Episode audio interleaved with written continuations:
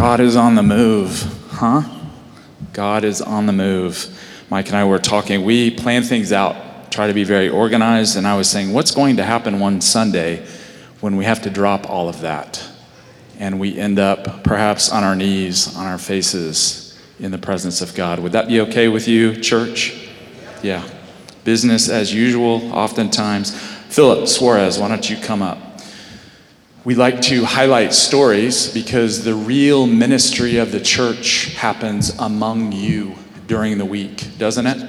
And so the real ministers of the church are you, the people that gather on Sundays. And so Philip represents that. I asked Philip if he would share a little bit of his story. Many of you know Philip Suarez. He's going to talk about something that he's been doing at his place of business. So why don't you tell us about it?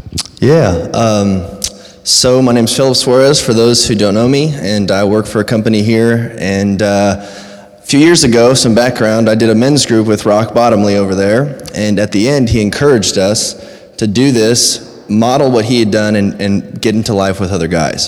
So it took me three years, but I did it. And um, so our company is broken down into regions, and we're in the Oklahoma City metro. There's 78 people. And so I emailed 10 guys, and seven of them took me up on it. And so we've been meeting Fridays at lunchtime to just live and do life. A variety of guys. So it's not like FCA or you know all these guys that show up. That talk about the variety a little bit. That's why it took me three years. Uh, the, right after his, I did one right away with three people, but I knew how they all felt and believed, so that was easy. Uh, this one, I just felt for about a year or so, God was saying, "Hey, get out there, be bold in the faith, and I'm with you." And so um, I prayed over some names and found 10 guys and sent it out, and I was shocked by who actually took me up on it. Uh, we have got, there's seven of us. Three of us, I know we're, we're pretty solid. I feel like we all believe the same thing.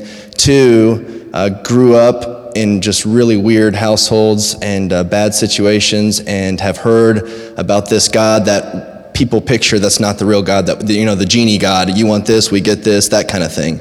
And so just talking about that, and one's an agnostic. And so, um, um, and then there's one other that kind of grew up in a Christian home, but does, is questioning quite a bit. And so, uh, it's a motley group. Yeah. Some of us could say, well, I can't do this. It took Philip three years it's going to take me 12 years. So, what are you doing exactly so that it makes it accessible? What do you do with Yeah, if it took me three, that means you should do it in like six months. Okay. But basically, we have the easiest flow is the journey. If any of you are familiar with the journey, you basically just pick a book in the Bible. Mark would be a great place to start. You get together for an hour, read one chapter, everybody read it a little bit, and then go ahead and just speak about what the Lord is, is speaking to you. That's the easy way. What we did in our group was we felt as men we're called to be leaders, whether you think you're a leader or not. So we wanted to get together to be better as leaders, husbands, fathers, and then advisors in our business.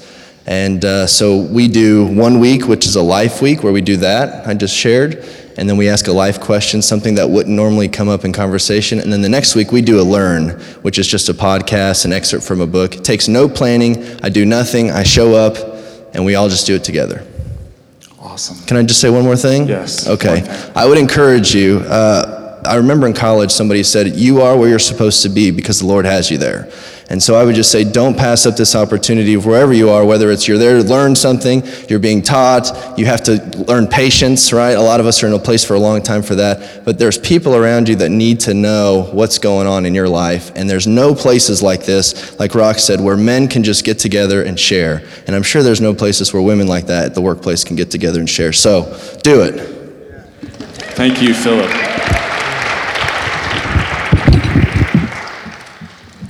Again, when God is on the move, we begin to realize that God has us in a place strategically, wherever that might be. We carry the kingdom, do we not? On a very different note, I trust our Thunder fans have recovered from the Thursday loss to the Lakers. Last night helped, didn't it? The win over Philadelphia. Those of you that don't care, that's okay. I can't shoot a basketball to save my life, but I like to cheer the Thunder on. I'm not going to embarrass him, but I've got an old friend here and his fiance, and they're with us. So, do you mind just waving right here? I'm not going to have you stand up or anything, but old friend Andy and his fiance Whitney, and I'm glad that they're with us. We go way back into the 80s, and so we share this holy thing called 80s music together. We have a passion for it. He actually has a band that plays 80s music. So glad you're here, Andy. So we're in part three of a series on developing a biblical vision of the kingdom of God, which is the dynamic rule and reign of God. What is the kingdom? It's the presence of the king. And so we're in week three, and today we're going to look at the kingdom of God in the book of Exodus. Before we do that, though, I want to highlight something quickly. Some, who's seen the bookcase that we have out in the commons area? Have you seen the new bookcase just outside the, the restrooms there? There are carefully selected books there that really kind of carry and transmit the DNA of our Lord's. And one of those is called Breakthrough by Derek Morphew. And Mike and I and others are reading this right now. It's about the kingdom of God. And it's a wonderful book. I think it's 12 bucks. We have those out there. I also have a book um, because many of you were asking about Jackie Pullinger. I shared a little bit from her story last week. And we have a few copies of Chasing the Dragon, Jackie Pullinger's story. I'm actually going to give this copy to the person who does not have a copy of it, who can tell me what verse was influential in getting her to the walled city of China. We looked at this passage. What was it? Somebody gets a free book if you can shout it out. You can't say the Old Testament. nice try. Anyone want a free book? Genesis 12. Who said that? All right, Kaylee. Genesis 12, right there. You got it. So, Jackie Pullinger's story called Chasing the Dragon. And why in the world are we looking at the kingdom of God? I've said two reasons. One is it's the overarching theme of the Bible. And the message of Scripture is that God is king over all creation, and God is becoming king through the Lord Jesus. Through his life, ministry, death, and resurrection, the kingdom of God has broken into human history. And one day we will see it wrapped up. We will see it fully consummated. And we're going to talk about that further in the coming weeks. The second reason that we study the kingdom together is because we get drawn into the story, don't we? We were experiencing the kingdom this morning, and then we will go out and carry the kingdom during the week. So, those are two reasons why we're doing this. I don't know about you, but it's difficult to discern the presence of the kingdom out there. Is it not? During the week, it is madness. The world is crazy, it's broken. But Jesus said, The kingdom of God is like a tiny mustard seed. It's been planted in the soil of human history. And I tell you, church, one day it will grow into a mighty tree and fill the earth. And we get to be a part of that. So I want us to just very quickly here look at a couple of things that we have covered over the past few weeks. We looked at Genesis 1, didn't we? And we saw in Genesis 1 that God called us from the beginning, human beings, to rule and reign with Him. We talked about the image of God, the imago Dei, Latin for that, that all of us are created in the image of God and that we have been called to rule and reign with God. But we know the story took a detour. Human beings said, ah, I want to go my own way. And so human sin and rebellion entered into creation, but God gets the last word every time. We saw in Genesis 12, Kaylee knew this, she remembered, that God initiates a further step in his kingdom plan. Again, it was kingdom from the beginning it's an unstoppable plan. And so in Genesis 12, God appears to this man named Abraham and his wife Sarah and says, I am going to bless the nations through you. The king eventually actually will come through your line. The king is coming. And so today, I want us to look at another place in the Old Testament where the kingdom of God is glimpsed, where it breaks through, and that is the book of Exodus. Many of you have probably seen The Prince of Egypt. What a great film. Many of those are not very good, but The Prince of Egypt is wonderful. So if you're interested in what we're talking about today, Watch the Prince of Egypt. And it narrates this story that we're going to look at today the narrative of God's continuing kingdom. And the story, as some of you are familiar with, goes like this Israel is oppressed severely by Egypt. They're slaves, and they're being worked to the bone by this oppressive king and his kingdom. They're helping build the structures for the Egyptian empire. In their misery, the Israelites turn to God. They say, Save us, rescue us. At Exodus 2 23, listen to what the Israelites pray. They groan under their slavery, and their cry for help rose to God. God hears, and God sends this dude named Moses. Right? We're going to be looking at this a little more. God appears to Moses in a burning bush, a very mysterious moment here, and there's a revelation of God and God's name. Moses goes on to redeem the people. So, what I want us to do this morning is zoom in on three events in the Exodus narrative. The first one is that God's name is revealed. So, you can look in Exodus 3, and we're going to have this on a slide. I'm only going to look at a few verses there in Exodus 3. And I've already mentioned that the scene is unfolding here. And we find Moses, he's tending a flock. Again, if you're visual, you can picture the Prince of Egypt. And Moses is off at the edge of a desert near the base of a mountain, and he sees this strange sight a flaming shrub, and he draws closer to it. And the voice of God speaks from the fire and lays his heart bare. God tells Moses, I am the God of your father, the God of Abraham, Isaac, and Jacob and that he had observed the misery of his people. So God tells Moses, in short, in this story, I'm going to send you to confront the king of Egypt and to bring my people out of slavery. Moses, like any good servant of God, says, Who am I? And he begins to back out of the situation. And it's wordplay here. He says, Who am I? And what does God say to him? I am. And so he begins to authorize him and qualify him for the job. Let's read this at Exodus 3 13 through 15.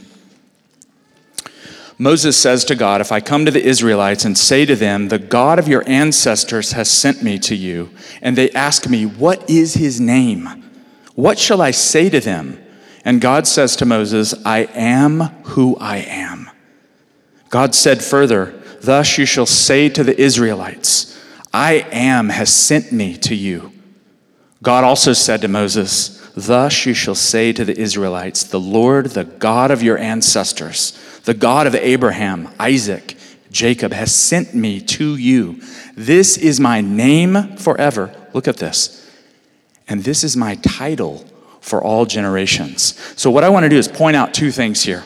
Again, we're going to move through some of the high points of this narrative so that at the end of it, we're like, I see the kingdom in Exodus. The first thing here Moses wants to know the name of God. Who is this that's speaking to me and about to send me? Before we do this, though, those of you that have read it, you're familiar with this story, maybe watch Prince of Egypt. Do you remember what happened in chapter 2? What did Moses do he saw a Hebrew slave being whipped.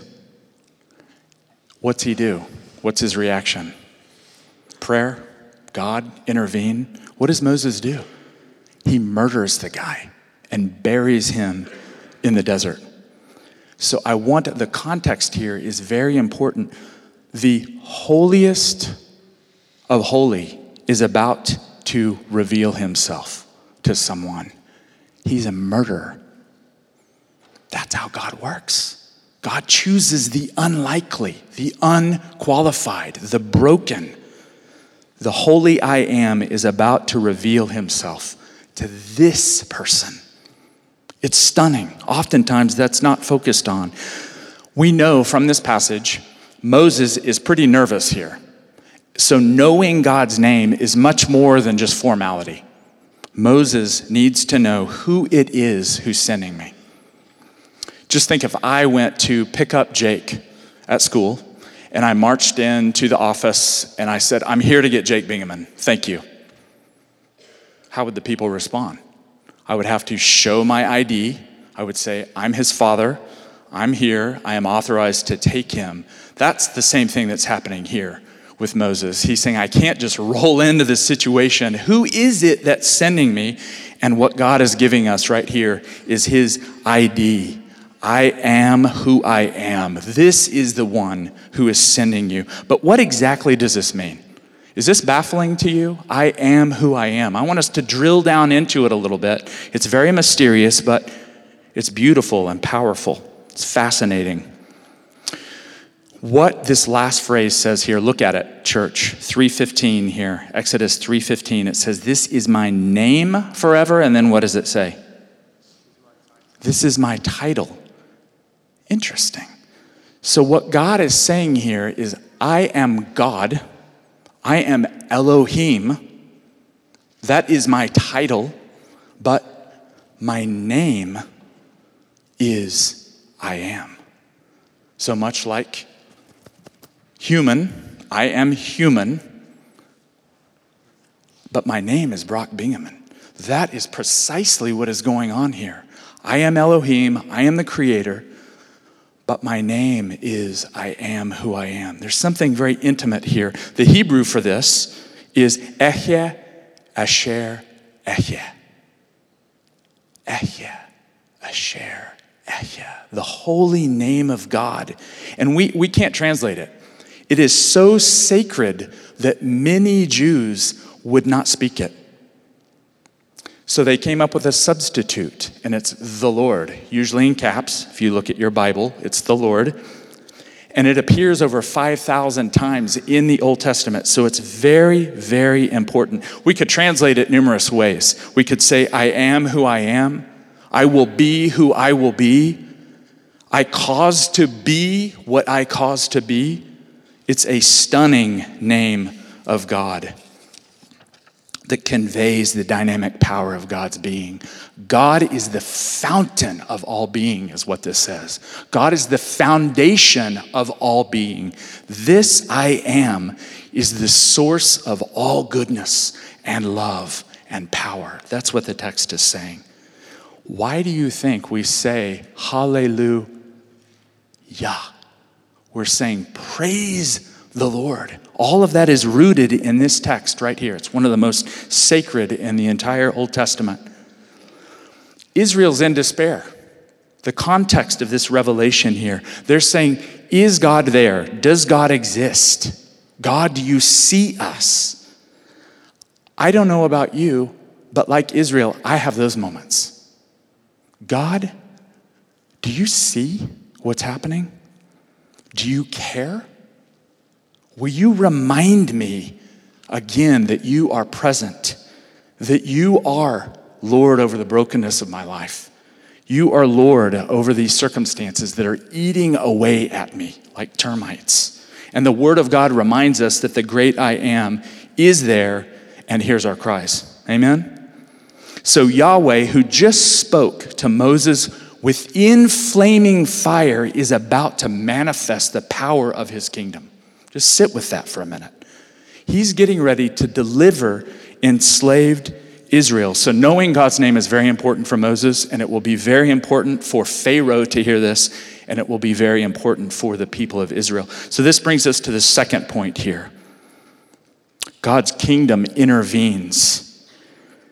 I wish we could read more text, but just for the sake of time, I'm going to touch on a few things here. Is that okay? Chapters 5 through 6. Moses goes, empowered by the revelation of the divine name, and he confronts Pharaoh, the king of Egypt, with words and deeds. And Moses says, essentially, you better let God's people go or else. There's a very strange little story here at the beginning of the broader narrative, and we get to see the beginning of kingdom intervention. Think about this. Moses and Aaron go in, they have these staffs, they have these rods, they challenge Pharaoh. He counters with his own magicians. They call on the name of their gods, throw their staff down, using sorcery and various things. It comes to life, becomes a snake. And then Aaron's rod actually devours their rod, proving, before we even get to see the rest of the story, whose name is more powerful. The sorcerers that are conjuring up and calling on these various Egyptian deities, or Yahweh.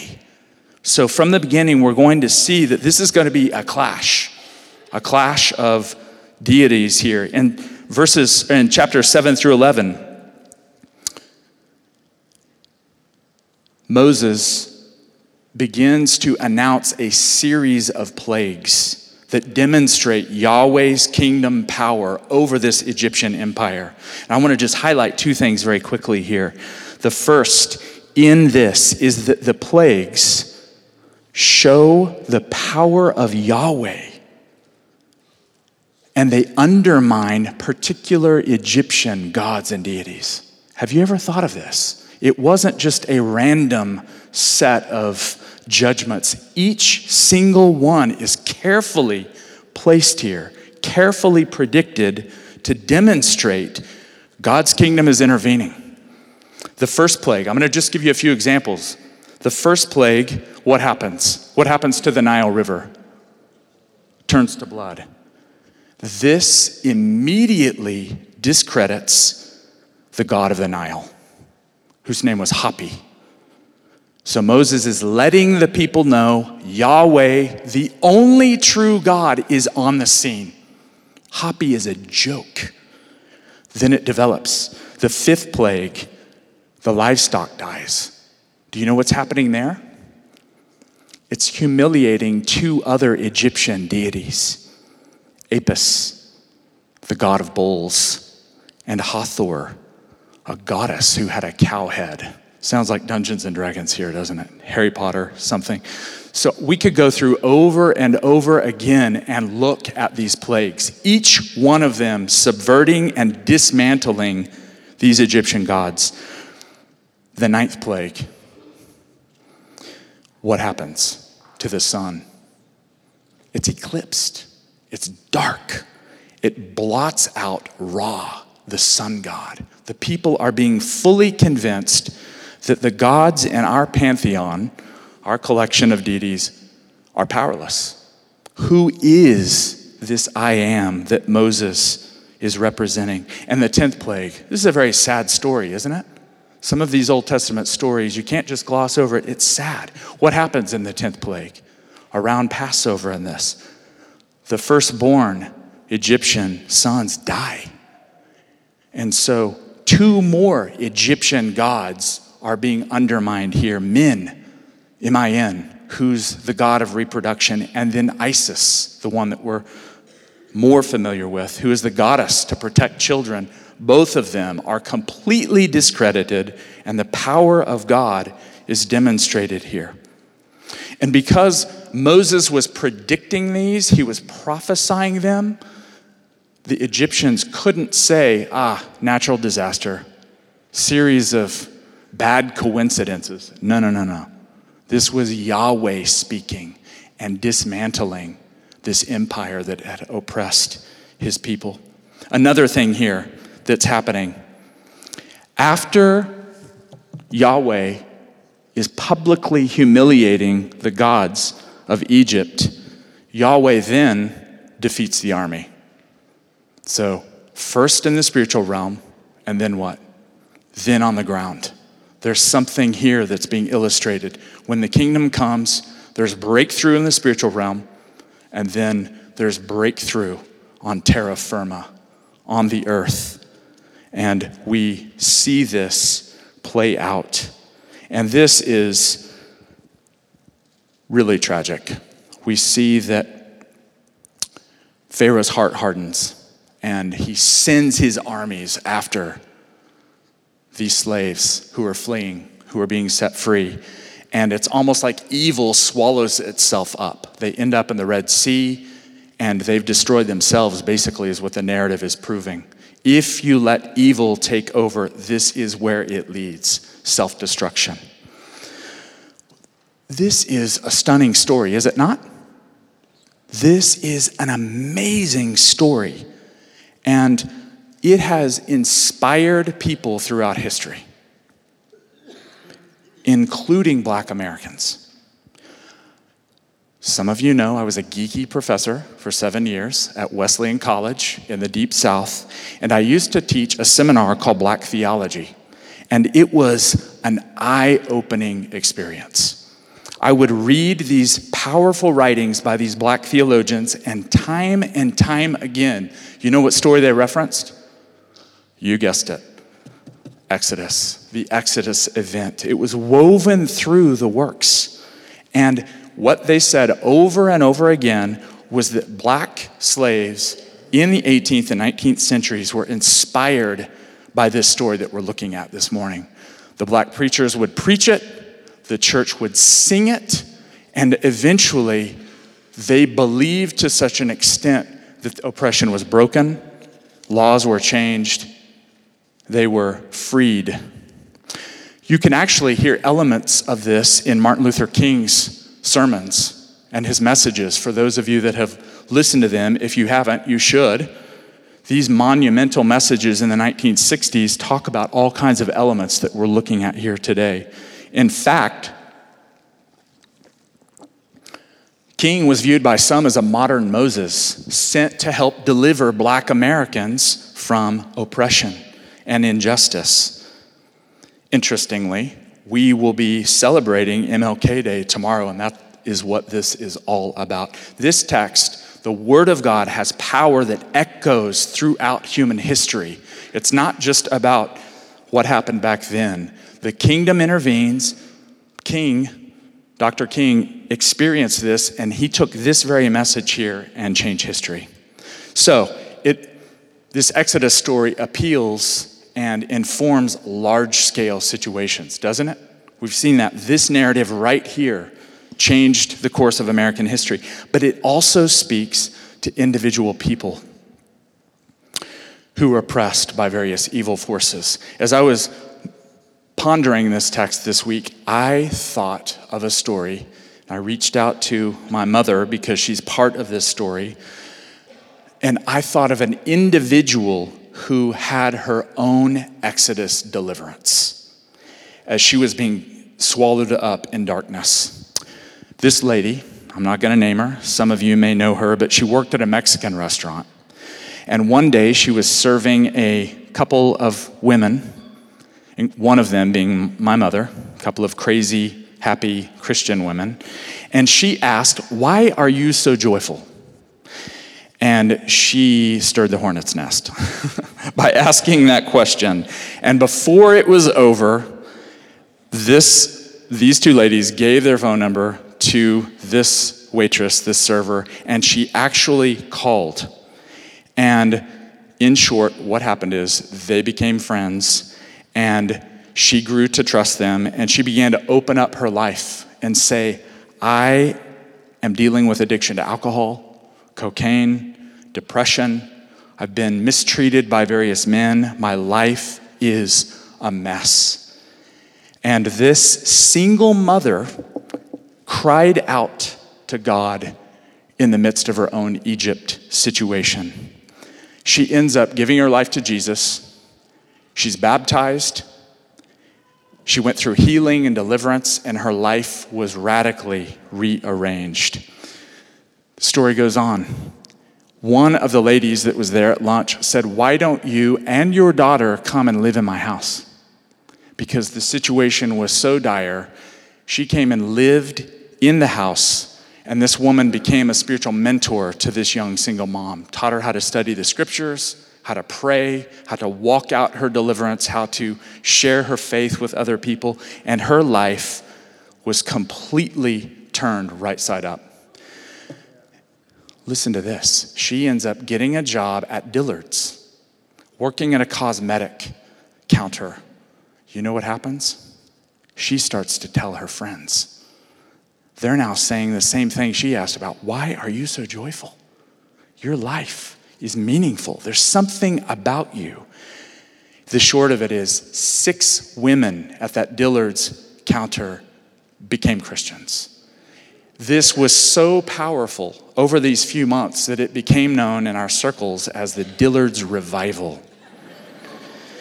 And these women were joining our community group, and we were having to find various swimming pools around Oklahoma City where we could baptize them and their children and husbands and fiancés. It was the kingdom of God breaking through. And I tell you what, we're going to see things like that happen, church. Hearing a story like this is testimony because it is going to happen with you. Amen? So, what does the Lord have in his heart for us to be a part of so that we can have more stories like that to rescue people from addiction and brokenness? This brings us to the third and final point. It's the briefest one here. And it's at another section in Exodus, Exodus 15. You can turn there in your Bible. I'm only going to show one verse here. There are numerous others, but essentially what's going on here in Exodus 15 is the first worship song is being sung. Think about that. In all of Scripture, this is the first one. And it's called the Song of Moses or the Song of Miriam, Aaron's sister. And it's actually two songs that are woven together. And this is their response. These slave people who have been set free, this is their response to Yahweh. And it's full of beautiful things about triumph and salvation and rescue and Yahweh being a warrior who loves us and delivers us. But I just want us to look at one verse here as we close. And it's at verse 18. Again, this story is oftentimes not read as a kingdom story, but it is. Are you being convinced? This is a kingdom story. And look at Exodus 15 18. This verse right here makes it all clear. What's it say? Let me hear it. Again, let's hear. Forever and ever. So, this is their response to Yahweh, the warrior, the king who's delivered them, the underdogs. And this is their response You, Lord, you, Yahweh, will reign. Your kingdom has broken through. And we know at verse 20, the women grab tambourines and they worship their guts out. The kingdom breaks in, and our response is praise and worship. Yahweh, the great I am, you love us. You have gotten involved in our lives. This is kingdom language. And it speaks to us today, doesn't it? Again, we're not just looking at a story 3,500 years ago, we're looking at the living Word of God. This Exodus is something that we can all experience. You, Lord, set free those who are in bondage then and now. Your kingdom intervenes in broken lives. And when the king says, Enough, be set free, we're set free. Some of you this morning are looking at your life and you're saying, I'm in bondage. I'm in my own Egypt. I'm in the desert. And if you will look to the Lord, He will say, Enough. Be set free. His power is something that we don't have within ourselves. Now, you walk it out. Sometimes there's an instant where you meet the king and it changes you forever, but then you got to walk it out on Monday and Tuesday and Wednesday. But this is why we're here, at church. The kingdom breaks through, the king gives power over demons, addiction, brokenness. The king is on the move. So I want to leave you with two things here. How can I walk this out during the week? You interested? Two things. I'm going to encourage you to take these two action steps this week. The first, you've heard me say it over and over again, I'm rather monastic. I'm going to say the same thing because the mother of wisdom is repetition. And so I'm going to urge you to talk with God about the things revealed in these passages. So you actually take these verses and you craft little prayers. What are we calling those, Kaylee? Arrow prayers, not long prayers. It's not scripture memory, it's this. I'll give you an example. Do you want one?